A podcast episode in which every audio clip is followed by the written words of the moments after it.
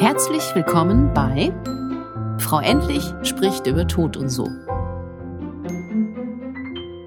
Oma Paula hat immer zu mir gesagt, Miriam, du musst mit den Leuten schwätzen. Und das möchte ich hiermit tun. Über Tod, Abschied, Trauer und Humor.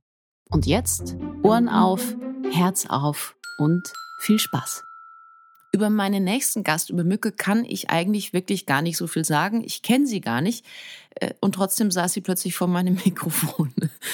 Nein, es war so, wir haben uns vor ungefähr einem Jahr kennengelernt. Kurz zuvor hatte sie ihren Vater verloren und ich habe kurz zuvor angefangen, beim Bestatter zu arbeiten. Mücke hat etwas erlebt, wovor ich persönlich noch am meisten Angst habe, und zwar wie es ist, wenn man die Eltern verliert. Liebe Mücke, herzlichen Dank für dieses großartige Gespräch und für den leckeren Martini. Also Cheers. Prost. Wir beginnen jetzt. Ich habe, glaube ich, noch nie mit etwas Alkohol, Martini im Blut ein Interview gemacht. Schauen wir mal, wie es wird. Mhm. Vielleicht wird es total schlimm, aber mal schauen. Oha. ähm, das ist das gute Kristallglas Ja. von meiner Oma. Oma Ja. Paula. Ich finde, das ist schön, dass sie jetzt bei uns ist, ehrlich gesagt. Mhm. Meine allererste Frage ist tatsächlich, weil ich kenne dich ja unter Mücke Mhm. Und ich habe, glaube ich, in meinem Handy dich unter Mütze eingespeichert. ich habe keine Ahnung warum. Das hatte ich auch noch nicht. Ich hatte schon Biene, Motte, aber Mütze ist neu. Weiß ja auch keiner. Echt nicht? Nee, das wissen ja auch die wenigsten. Ach so. Ja, weil ich heiße Nicole, Okay. aber tatsächlich war der Letzte, der das noch zu mir gesagt hat, mein Vater.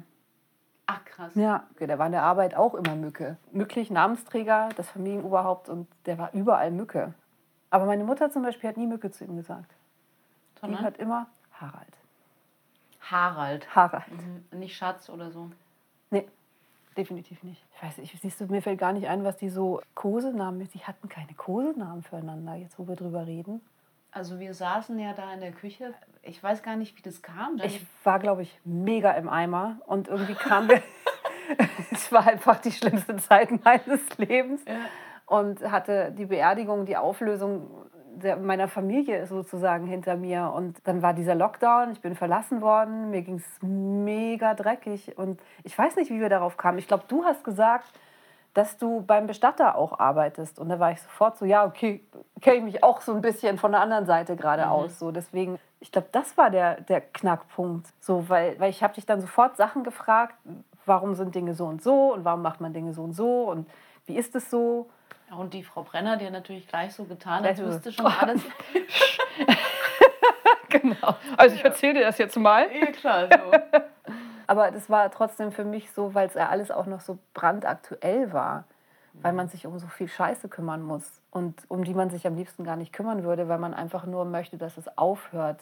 Also dass es dann vorbei ist und dass man trauern kann und Du meinst mit vorbei der ja, Organisationswahnsinn? genau, dass die Wohnung aufgelöst ist, abgegeben ist, dass man keine Kiste mehr auspacken muss. Ich habe keine Geschwister, ich habe das alles irgendwie alleine machen müssen. Ich hatte große Hilfe vom äh, Bruder meiner Mutter, der ähm, hat immer so schön gesagt, er hat traurige Routine, weil er schon ganz viele Leben auflösen musste und abmelden musste. Also er hat das diesen ganzen bürokratischen Wahnsinn hat er mir wie vorgefertigt geschickt und ich musste da wirklich nur noch abschicken, unterschreiben. Das war super.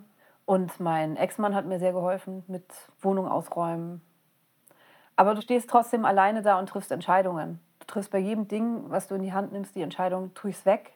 Meine Eltern haben nichts weggeworfen. Also meine Mutter ist gestorben vor sieben Jahren und da hat mein Vater teilweise auch ein bisschen zu radikal Sachen weggeworfen. Es gibt auch Dinge, wo ich ihm echt ein bisschen böse war und gesagt habe, wie kannst du das wegtun? Und das hätte ich gerne gehabt. Aber er wollte, glaube ich, auch ihr Zimmer auf ein Gästezimmer reduzieren und da kein Mausoleum draus machen. Das verstehe ich total gut. Und genau so einen Gedanken hatte ich dann eben auch, als ich die Wohnung aufgelöst habe. Ich will jetzt nicht jedes Ding mitnehmen, aber die Dinge, die ich mitnehme, sind Entscheidungen, die möchte ich gerne so jetzt erstmal noch für mich behalten. Man trifft so diese Entscheidung, das Ding schafft es aus der Wohnung raus, in meine Wohnung und in meiner Wohnung kann ich nochmal überlegen, ob es da bleiben darf oder nicht oder ob es was mit mir macht oder nicht. Machst du das dann so wie, wie Marie Kondo?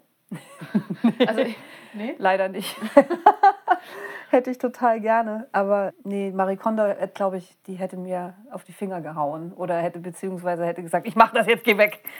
so. Also nur damit man das weiß, Marie Kondo ist ist diejenige, die sagt, nimm den Gegenstand in die Hand und schau, ob er dir Freude bereitet und wenn nein, dann verabschiede dich von dem und bedanke dich. Und das ist bei einer Wohnungsauflösung meines Erachtens völlig der falsche Ansatz, weil das bereitet dir keine Freude.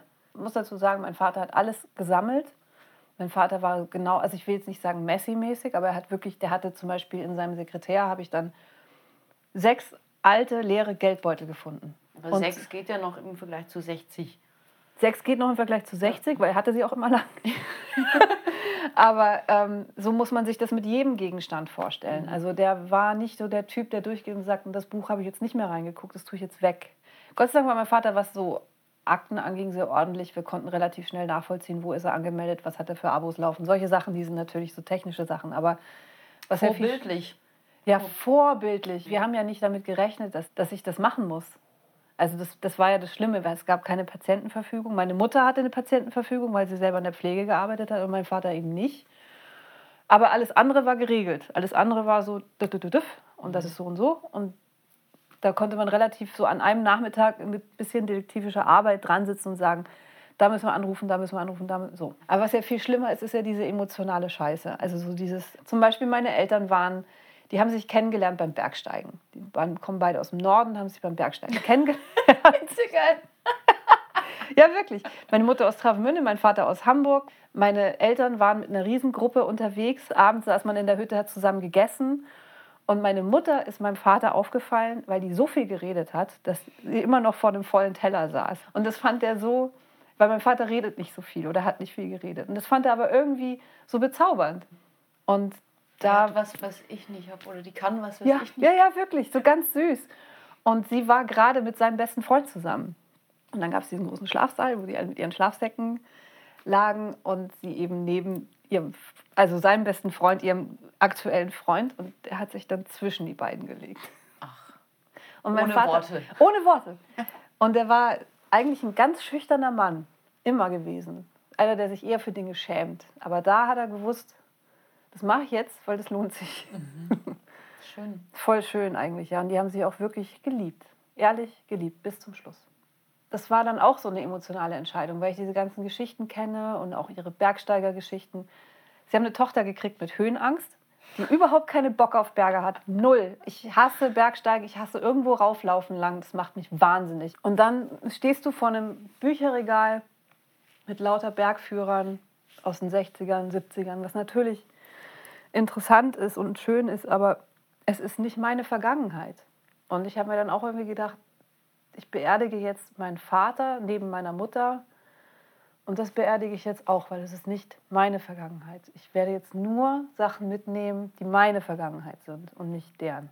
Aber das ist auch nur eine Erkenntnis, die man aus der akuten Situation raus hat, weil wer setzt sich schon damit auseinander, wie es sein wird, wenn beide weg sind. Also ich habe mich damit bis zum Tod meines Vaters nicht auseinandergesetzt. Kamen die Tode deiner Eltern überraschend ja. jeweils? Also meine Mutter, die hatte ein Aneurysma im Kopf und ist quasi ins Koma gefallen und zwei Tage später war sie tot. Während dem Gehen? Die hatte irgendwie Fieber, haben sie einen Notarzt gerufen und der hat das noch auf irgendeine Grippe oder irgendwas geschoben, aber anscheinend war das schon ein Indiz und als er dann wiederkam und das alles irgendwie viel schlimmer wurde, also der Notarzt wurde nochmal gerufen, der kam wieder, es war dann Sonntag und hat gesagt, also jetzt will er keine Verantwortung mehr übernehmen, bitte in die Klinik. Und in der Klinik ist sie ins Koma gefallen. Und man muss dazu sagen, ich war mit meiner Mutter verstritten, haben wir auch nicht mehr klären können. Wir hatten tatsächlich anderthalb Jahre keinen Kontakt mehr. Das war für mich mit das Schwerste zu begreifen, dass das auch nicht mehr aufzuholen ist. Also man sagt ja auch immer so, Konflikte sind irdisch. Sind sie, definitiv, aber ich bin ja auch noch da. Das heißt, der Konflikt ist auch noch in mir irgendwie. Und es gibt in weiten Teilen Dinge, die ich meiner Mutter nicht verzeihen kann, nach wie vor nicht. Und es gibt aber auch viele Sachen, wo ich sagen kann, ich lasse es los. Bei der Beerdigung meiner Mutter waren wir, glaube ich, zu fünf oder so. Mein Vater war total natürlich durcheinander. Der war wie ein angeschossenes Reh über Wochen, über Monate. Und ich glaube, kein Abschied ist ein guter Abschied, also so ein Abschied, den man erstmal akzeptieren kann. Also ich glaube, niemals, selbst wenn man jemanden pflegt über Jahre und der vor sich hin vegetiert, trotzdem kann man nicht sagen, ich lasse den jetzt gehen, weil er war müde oder er war krank und er wäre nie wieder der alte. Glaubst du nicht? Es ist, nee, ich glaube nicht. Also ich habe das ja auch im Freundeskreis erlebt von jemandem, der Vater wurde sehr, sehr lange gepflegt und trotzdem ist es einfach ein großes Leid dann, wenn die Person wirklich weg ist. Also ich weiß es nicht, ich habe jetzt beide plötzlich verloren. Ich bin bei beiden sehr froh, dass es nie zu einer Pflege kam, dass es nie zu einer Altersheimentscheidung kam, dass die irgendwo, also da wären sie beide auch nicht für gemacht gewesen. Gut, wer ist dafür gemacht? Weiß man nicht. Aber trotzdem ist es für mich als Tochter, wäre es, glaube ich, härter gewesen, das zu wissen, dass die nicht mehr in ihrer Wohnung, sondern in irgendeinem Zimmer mit den drei wichtigsten Sachen, also das ist für mich schwer auszuhalten. Dein, dein Vater, an was starb der? Der starb an Rachenkrebs. Das war dann tatsächlich von ersten Arztbesuch bis zum Tod sechs Wochen. Mhm. Ja, das war wirklich krass, weil wir hatten so in sechs Wochen so einen Höllenritt aus. Also gut, da passen mein Vater und ich ganz gut zusammen, weil wir beide gerne den Kopf in den Sand stecken und sagen, das ist alles gar nicht so schlimm, das passt schon. Und du hast einfach so ein Ding am Hals. Bis der Arzt vor dir sitzt und sagt, also Sie haben Tumore ohne Ende im Rachen. Sie haben, das hier ist eine Metastase vom Allerfeinsten. Und wir machen das jetzt aber raus. Aber es ist einfach Krebs, da brauchen wir jetzt gar nicht mehr rumreden. So. Naja, und dann war es aber so, dass mein Vater im Krankenhaus von einer Abteilung in eine andere verlegt wurde und das hat er nicht gepackt, psychisch. Also es war einfach so, mein Vater braucht immer Dinge um sich herum. Der war noch nie im Krankenhaus gewesen. Auf einmal war er Tower im Krankenhaus, konnte sich nicht verständigen, weil er diesen Luftröhrenschnitt hatte. Es war alles nur furchtbar. Der wusste nicht mehr, welcher Tag ist. Ich war, weiß nur, das letzte Mal, wie ich bei ihm war und mit ihm gesprochen habe, habe ich mir noch so eine Sozialdienstnummer abfotografiert, die sich ja so psychisch auch um Menschen kümmern. Und ich dachte mir, das geht so nicht weiter. Der, ist, der gibt mir auf. Und am nächsten Tag ist er kollabiert und war alleine in einem Zimmer und man wusste nicht, wie lange er da lag. Und er war einfach schon weg. Der hat halt noch gelebt, aber er war eigentlich schon weg. Also es war ganz irre, weil so eine sehr gute Freundin von mir, die ihn auch ziemlich gut kannte, da war der erste Kommentar schon mal, das hat er doch gut gemacht. Und das hat er doch so gemacht wie immer. Ist einfach gegangen. So, ich steige hier aus. Ich habe keinen Bock auf eine Krebsbehandlung. Es wäre eh der totale Horror gewesen. Und ganz ehrlich, es hätte die Sache in die Länge gezogen. Der wäre nie geheilt gewesen. Er wäre immer ein Patient. Er war ein Patient. Davor war er mein Vater.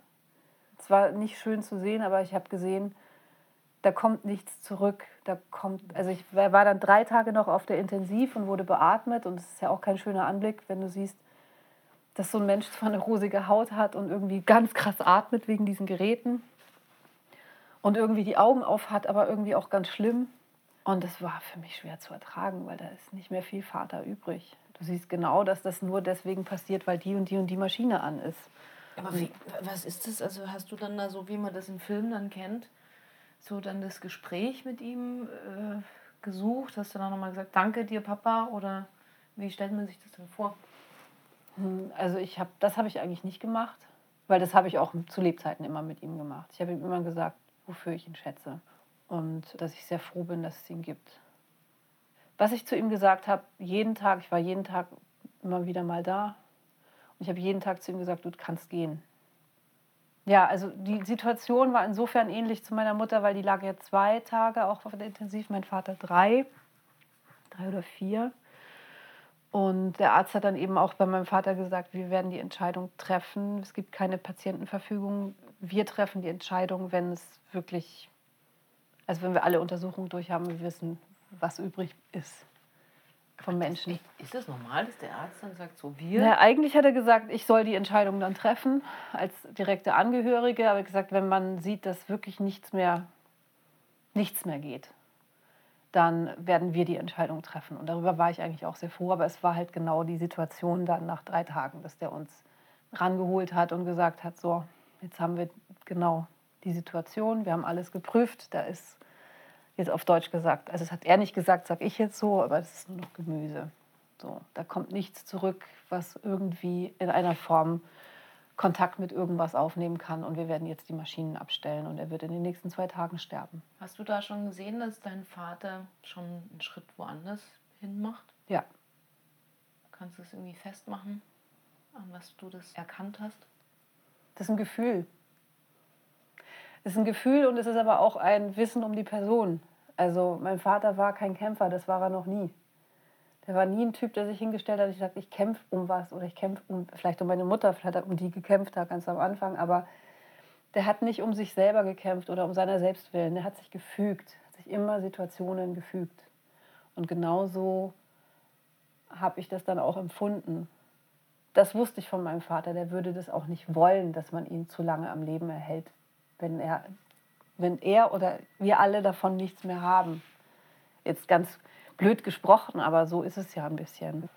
Und deswegen konnte ich konnte ihn anders gehen lassen. Also zum einen mit der Erfahrung von meiner Mutter, da war das nochmal eine andere Nummer, weil wir so verstritten waren.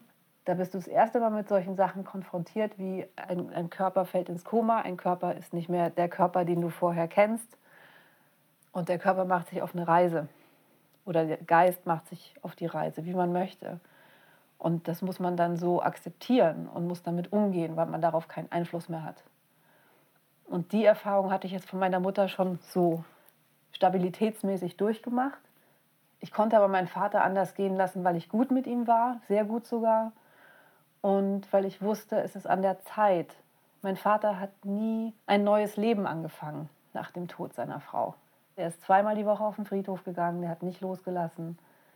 Der hätte nie eine andere Frau kennengelernt, der wäre nie umgezogen, der hätte nie gesagt, okay, jetzt mache ich mal was ganz anderes mit meinem Leben. Geflirtet auch nicht. Nichts, gar nichts.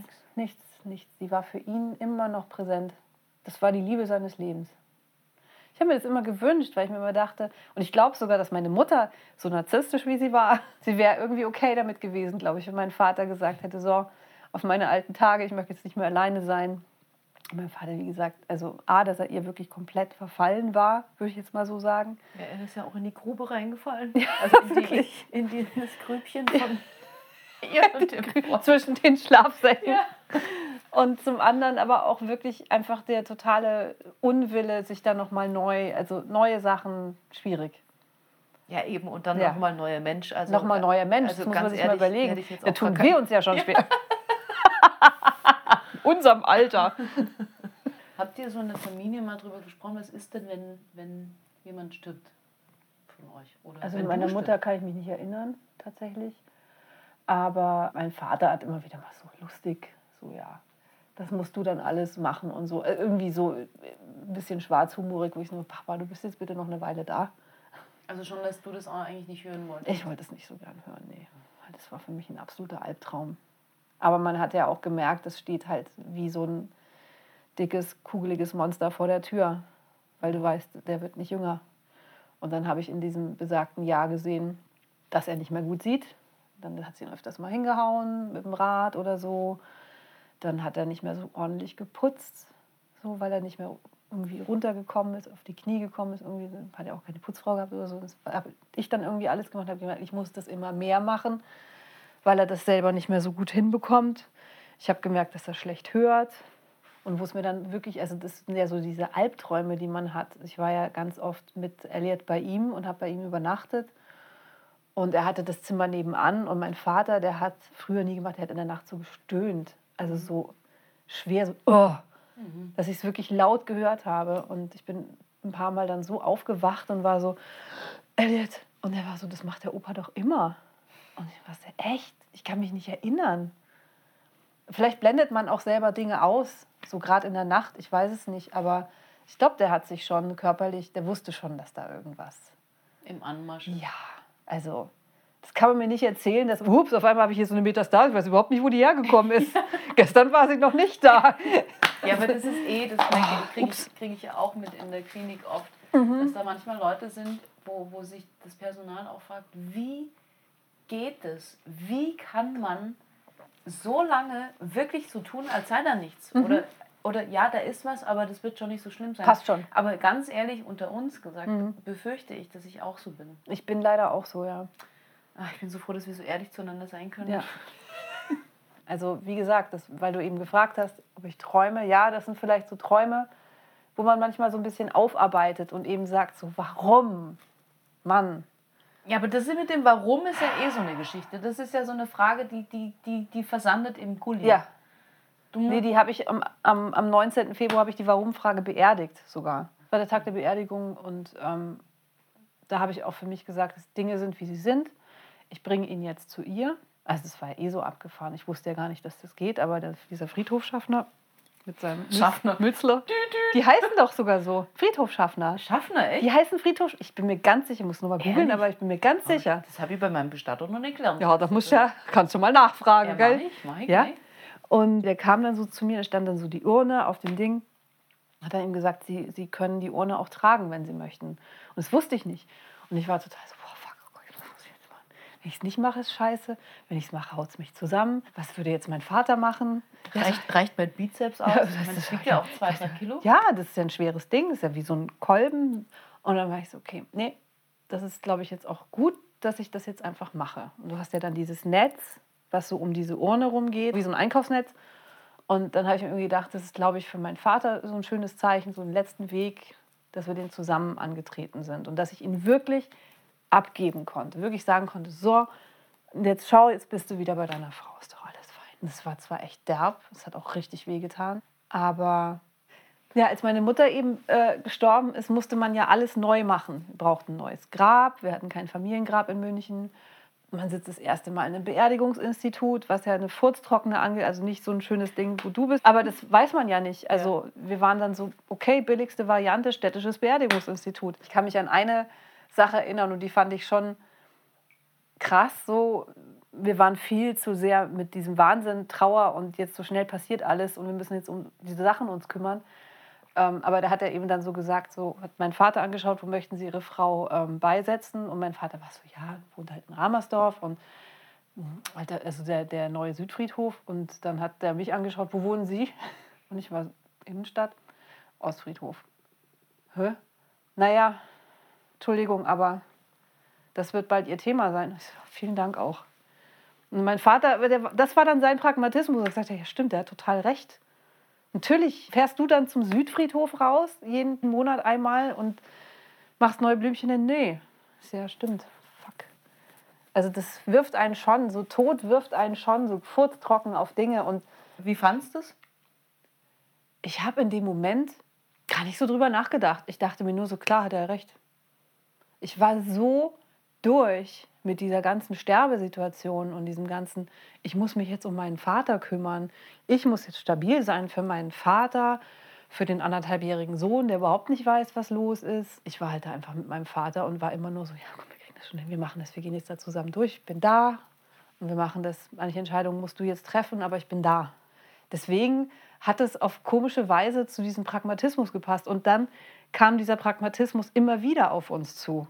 Wenn du mit diesen Institutionen zu tun hast, und dann hast du diesen Termin auf dem Friedhof, wo du das Grab festlegen musst, wo das ist.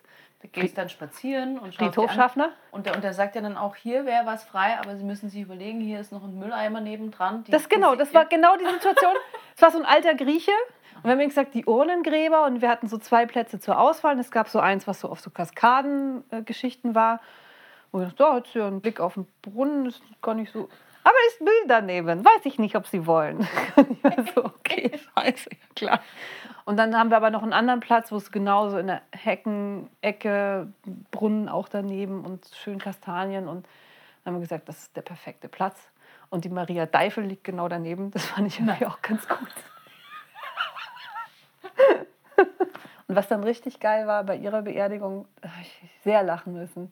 Meine Mutter war so ganz Sprache, Hochdeutsch, Rechtschreibung. Die hat mal wahnsinnig viel mit mir gelesen und ich bin schon Rechtschreibtier wegen ihr. Also das ist so ganz wichtig. Und sie ist in Güstrow geboren. Und dann kamen wir zu der Urne hin. Mein Vater war zerschossen, seine Frau beerdigen. Das ist ein furchtbarer Tag, grauenhaft. Geht zu der Urne hin und da ist ja dieser Steg, auf dem alles eingraviert ist. Name, Geburtsdatum, Sterbedatum, wo geboren, wo gestorben. Wann da stand da? Küstrow. Oh. Und mein Papa so, da steht jetzt Küstrow. Mit Doppel-S wenigstens? Nee, es war einfach nur mit K statt mit G. Und ich so, ja Papa, aber was sollen wir denn jetzt, was sollen wir denn jetzt machen? Das geht doch nicht. Ich so, warum geht denn das nicht? Ich finde es ein bisschen lustig. Ja, stimmt eigentlich. Im Grab umdrehen kann sie sich ja nicht, ist ja eingeäschert. Ich so, ja, siehst du, das lassen wir jetzt auch einfach mal so. Ja, okay, dann lassen wir das jetzt so. Es war so ein bisschen Nee, ist, schon, ist schon witzig.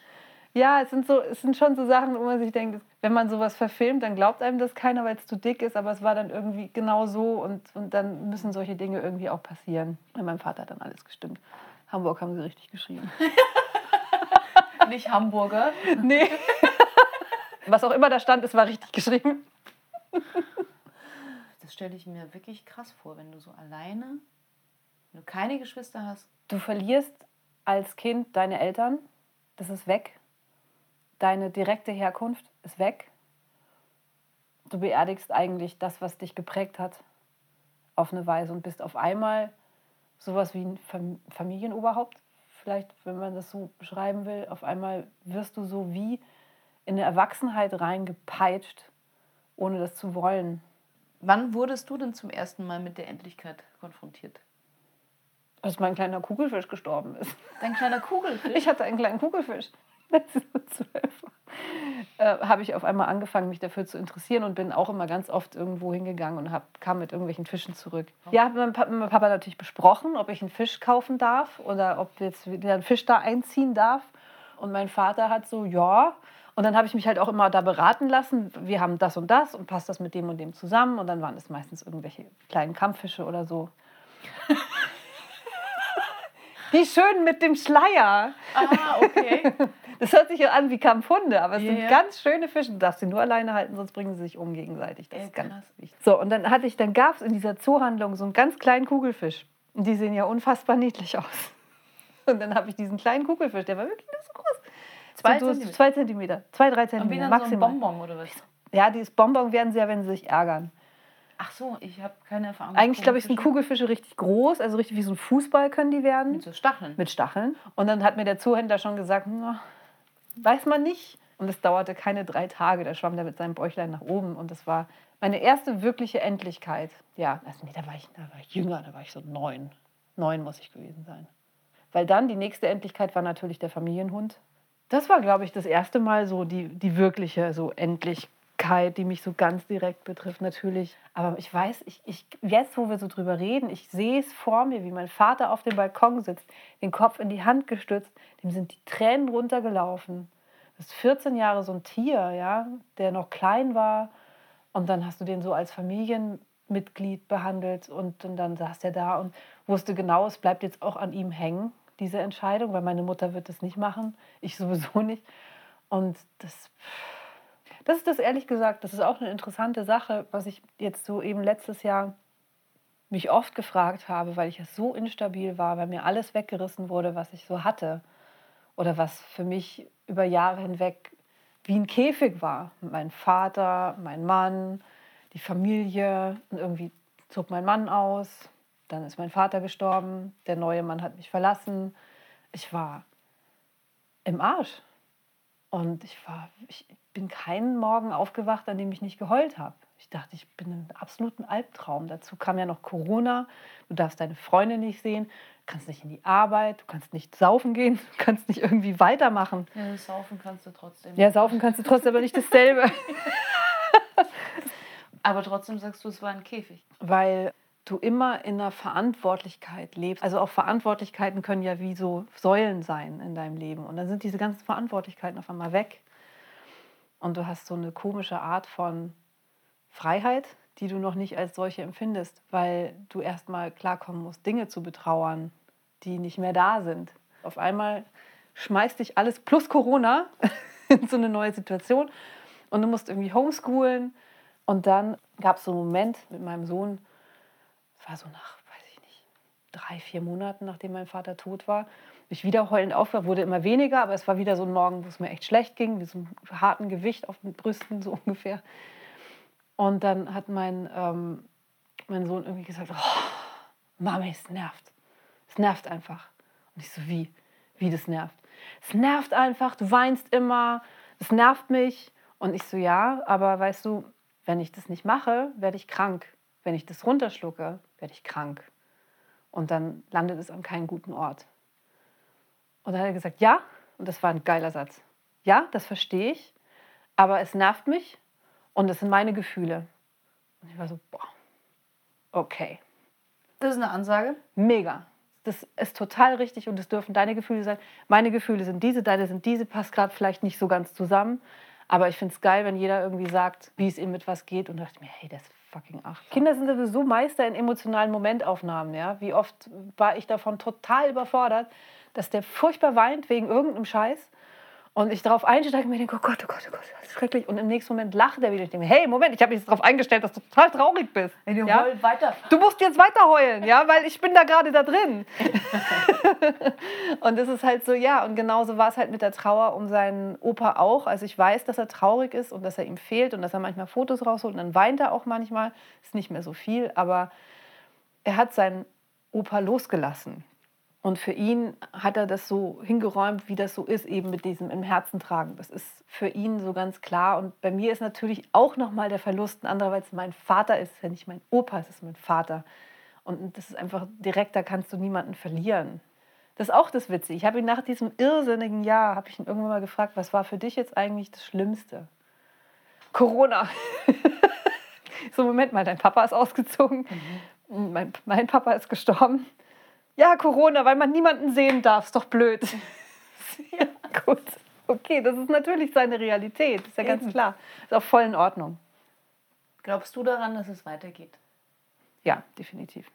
Meine Vorstellung, glaube ich, davon ist, dass gewisse Gedanken in der Welt bleiben von Personen und Wünsche. Ich bin mir auch total sicher, dass es Menschen gibt, die nicht gehen können und die immer noch hier so rumwabern. Bin ich mir total sicher.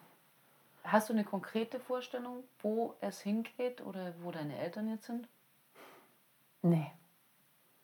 Ehrlich gesagt nicht. Also bei meinem Vater, wo so viel Liebe und so eine starke Verbindung war, war es, glaube ich, noch wichtiger zu sehen, dass es jetzt wirklich, dass er wirklich weg ist. Dass mhm. das, was da noch liegt, sein Körper ist. Das war zwar noch sein Haarschnitt, den ich ihm gemacht habe vor ein paar Wochen und so. Es war irgendwie alles so ein bisschen so, oh. Und wo ich ihm beim Rasieren noch geholfen habe. Und man merkt so, aber ich fand, was ich so irre fand, war, wenn man lebt, dann sind die Wimpern so gerade. Und bei Toten, die stehen in alle Richtungen, also die standen bei ihm in alle Richtungen. Das fand ich so auffällig. Ich weiß nicht, ob das bei allen Toten so ist, aber. Ich meine, da hast du ja natürlich einen anderen Blick drauf, so als. Ja. Wie sagt man, Make-up-Artist? Maskenbildnerin, ja. Kann sein, dass es vielleicht so ein komisches Nebendetail ist. Aber sind die dann alle einzeln die standen so in der Gegend rum. Ich habe so versucht, seine Augen, also äh, die Augen waren natürlich geschlossen, aber wenn jemand, ein Lebender die Augen schließt, die Wimpern alle so wie so ein Kranz. Und bei meinem Vater war das so, musst du mal darauf achten, vielleicht ist das so ein Ding, dass das dann vielleicht erschlafft und dann die Wimpern, weiß ich nicht. Mir ist es total aufgefallen, mhm. weil das ist ja was, ist eine der wenigen Sachen, die an so einem alten Körper noch so symmetrisch sind. Wimpern. Ja. Weil die einfach so. Habe ich ja noch nie dran gedacht, ja? Was ist für dich das Schwerste? An diesem ganzen Prozess. Egal. Egal. Das, Zu wissen, dass der Mensch für immer weg ist. Dass man nicht irgendwie auf Pause oder zurückspulen oder die Möglichkeit hat, nochmal was zu besprechen, die Stimme zu hören, eine Umarmung zu fühlen oder irgendwie so. Das ist alles, dass das alles so endgültig, eben endgültig weg ist.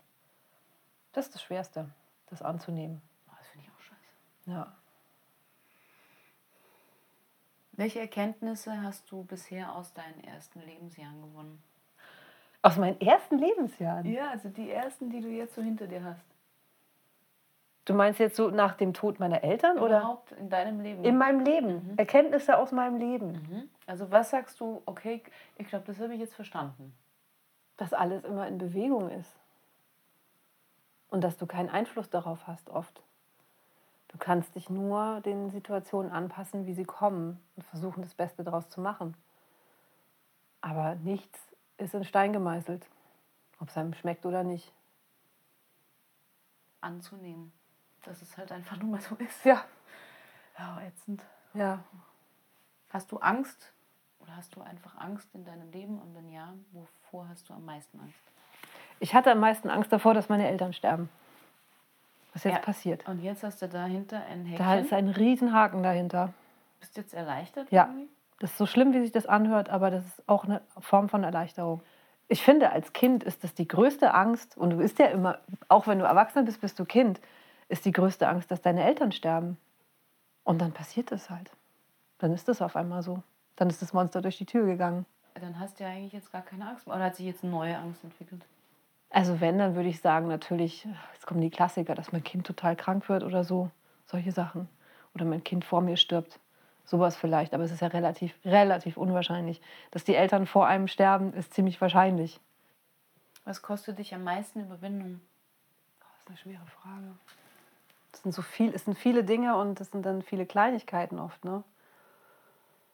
Du kannst ja vielleicht nach dem Ausschlussprinzip gehen. Ja, ich, mache ich schon. Nee, das kann ich gut. Sport.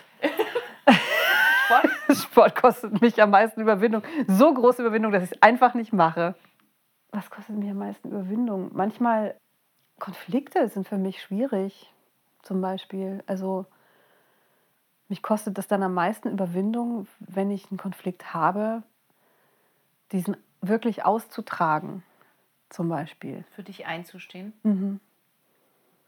Dass man nicht genug geliebt wird und nicht genug gefällt und denkt, man macht doch irgendwas kaputt oder hat was kaputt gemacht oder wird da auch, ist auch unangenehm. Oder man übertreibt. Man übertreibt oder ist vielleicht zu empfindlich. Ja. Tatsächlich in Konflikte reinzugehen, fällt mir wahnsinnig schwer. Ich würde manchmal Sachen gerne einfach aussitzen und dann sind sie weg. Was sie natürlich manchmal sind. Manchmal funktioniert das tatsächlich. Wenn dein Gegenüber auch so funktioniert, ist es perfekt, dann sitzen einfach beide das eine Weile aus und dann kann man sich auch wieder begegnen. Aber wenn dein Gegenüber halt eher so ist, Moment, drüber reden, dann ist das für mich eine große Überwindung. Aber das ist auch so was Gelerntes.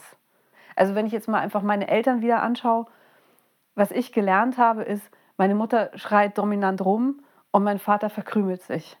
Mein Vater ist konfliktscheueste Wesen der Welt. Also wirklich so richtig so. Der ist einfach, der hat sich, wenn er sich, der konnte sich, glaube ich, sogar psychisch ausblenden, wenn irgendwie was es war und sie wieder rumgezetert hat. Der war einfach nicht anwesend. Der war zwar körperlich, an, aber der war psychisch nicht anwesend. Der hat es geschafft. war er denn da? Der war irgendwo bei seinen Fischen.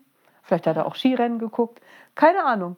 Aber der, war, der konnte das wirklich ausblenden. Und was ich von meiner Mutter halt eben gelernt habe, meine Mutter war halt sehr, sehr, sehr, sehr dominant. Und das war auch unser Thema eben, bevor sie gestorben ist, dass sie immer Recht hatte.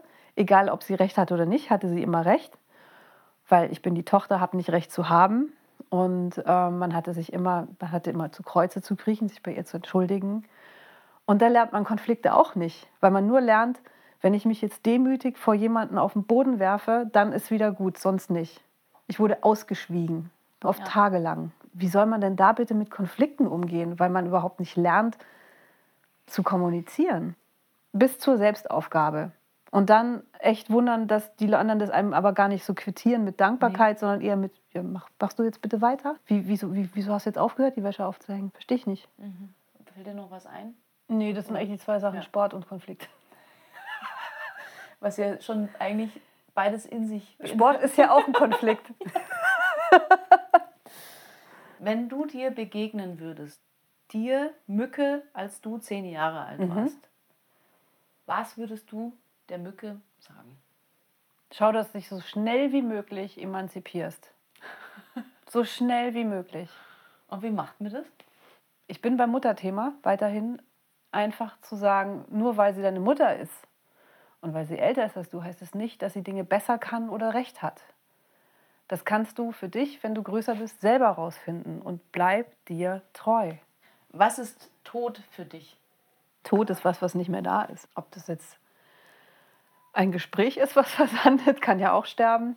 Oder ein Mensch oder ein Baum. Tod ist was, was nicht weitermacht. Und was löst Tod in dir aus? Was für ein Gefühl?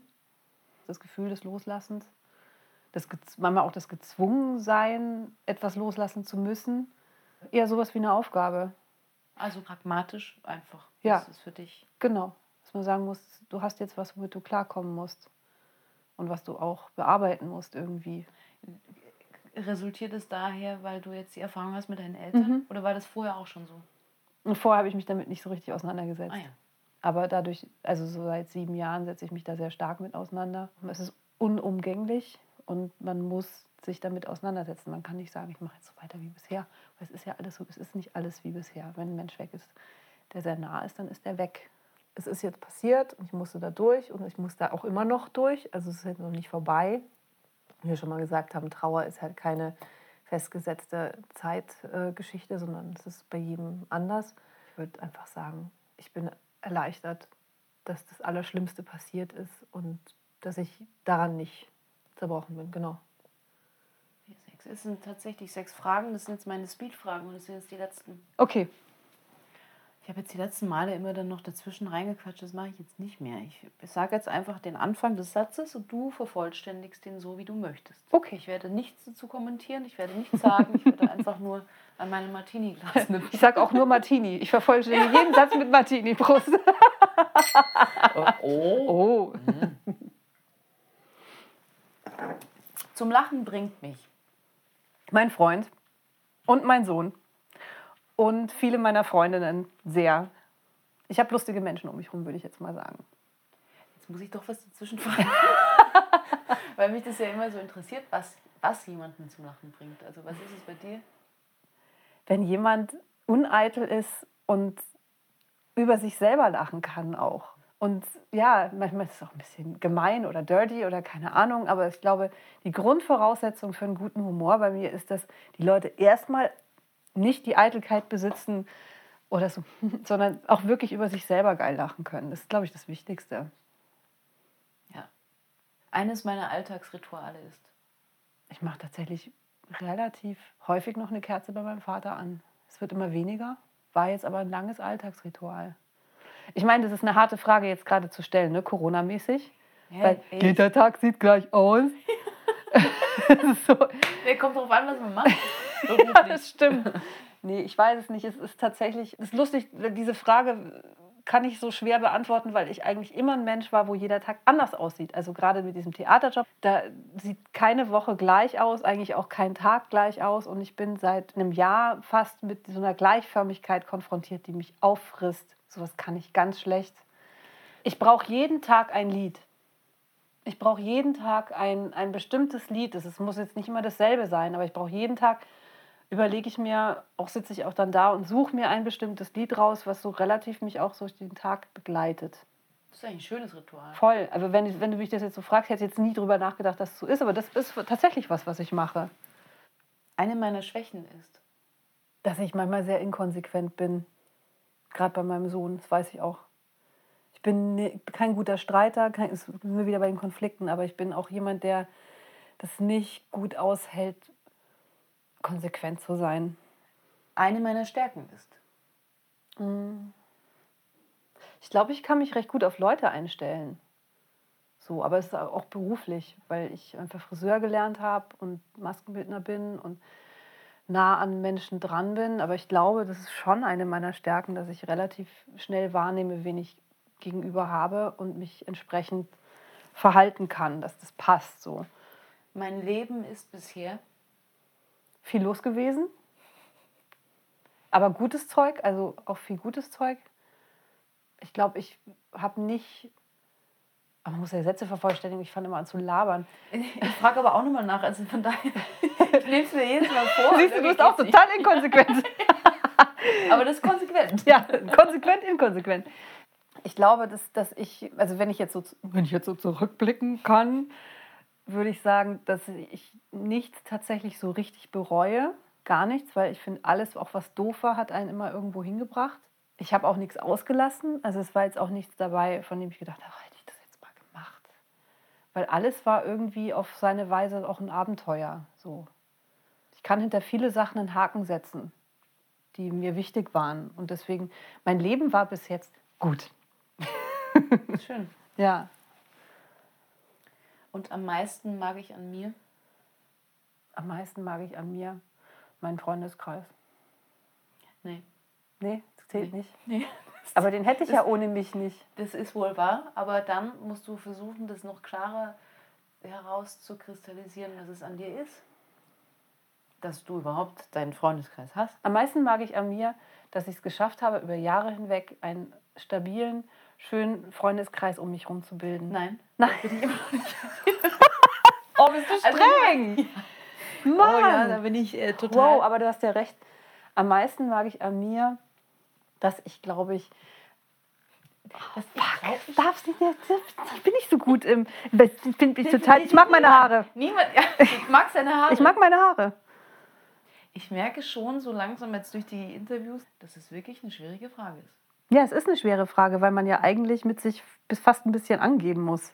Also nicht angeben, Ja, aber weißt was du? ist denn daran so schlimm? Ja, weil man, man hat gelernt, dass man das nicht machen Ja, soll, weil es kann ganz ist, wenn man sagt, kann total gut Leuten zuhören und so. Ja, ist doch super cool. Oder ja, neulich hat eine Freundin zu mir gesagt, ich kann überhaupt nicht zuhören. Ja, aber schau mal, ich meine, vor zwei Fragen habe ich gefragt.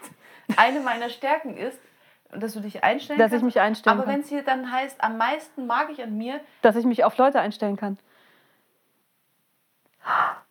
Das wäre eine Antwort. ja. Ja. Dass ich mich, dass ich tatsächlich vielleicht die Gabe besitze, mich auf mein Gegenüber. Tatsächlich vielleicht. dass es meine Gabe ist, dass ich gut Leute durchleuchten kann und anschauen kann und Da dass kommt schon die. Ich kann gut mit ich kann Leute- gut mit Tieren reden und ich kann total gut so schlafen, kann ich auch gut. Nägel kann ich auch super. Ja, Gibt es nicht auch irgendwas, wo du voll berührt bist von dir? Ich meine, ja, kann man auch berührt sein von sich, wenn man denkt, so, ich bin so wahnsinnig gut im. Meine Fingernägel schauen so geil aus. Aber. nee, aber verstehst du, was ich meine? So ein. Ich hatte schon relativ oft so Erlebnisse, dass ich mit Leuten, die ich gar nicht so gut kenne, relativ schnell eine Connection hatte. So wie wir jetzt gerade zum Beispiel. Und das genieße ich sehr. Und das habe ich schon jetzt schon relativ häufig erlebt. Deswegen vermute ich mal, dass es eine positive Eigenschaft von mir ist. Kannst du das noch nicht? Nein, kann ich nicht. Weglassen. Kann ich nicht. Kannst du okay. nicht sagen. Es ist eine positive Eigenschaft von mir, dass ich mit Leuten connecten kann. Sehr gut. Ja? Ja, das, Zufrieden? So nehme ich das. Ja. Okay, alles klar. Boah, jetzt brauche ich noch Martini. Das hat mich so Ja, aufgeregt. warte, ja, ja, äh, ich hol's gleich. Aber- Prost. Prost. Oma Paulas Kristallgläschen. Weißt, da kommt nichts drüber. Also, Mücke, jetzt sind wir ja dann eigentlich am Ende. Jetzt müssen wir irgendwie so eine elegante Lösung finden. Wie war das jetzt für dich? Voll gut. Es hat mir total Freude gemacht. Es war auch total schön, nach so einem Jahr, Trauerjahr, mit dir darüber zu sprechen. So gerade, weil wir uns nicht kennen eigentlich und du beruflich jetzt auch gerade von der anderen Seite auch kommst. Ich freue mich, dass du mich dazu eingeladen hast, weil das ist schon echt schön, dass man auch von jemandem, den man nicht kennt, so ganz einfache, klare, aber doch sehr schwere Fragen gestellt bekommt. Denkt man erst so, äh, kein Problem. Ist aber gar nicht so einfach. Schön, ist eine schöne Sortierung im Moment für mich. Ich finde es ganz toll. Hast du irgendwie noch was, was du jemandem wie mir auch auf den Weg geben kannst, der noch beide Elternteile hat? Ja, es ist was ganz Pragmatisches. Schaut, dass das Haus ausgemistet wird.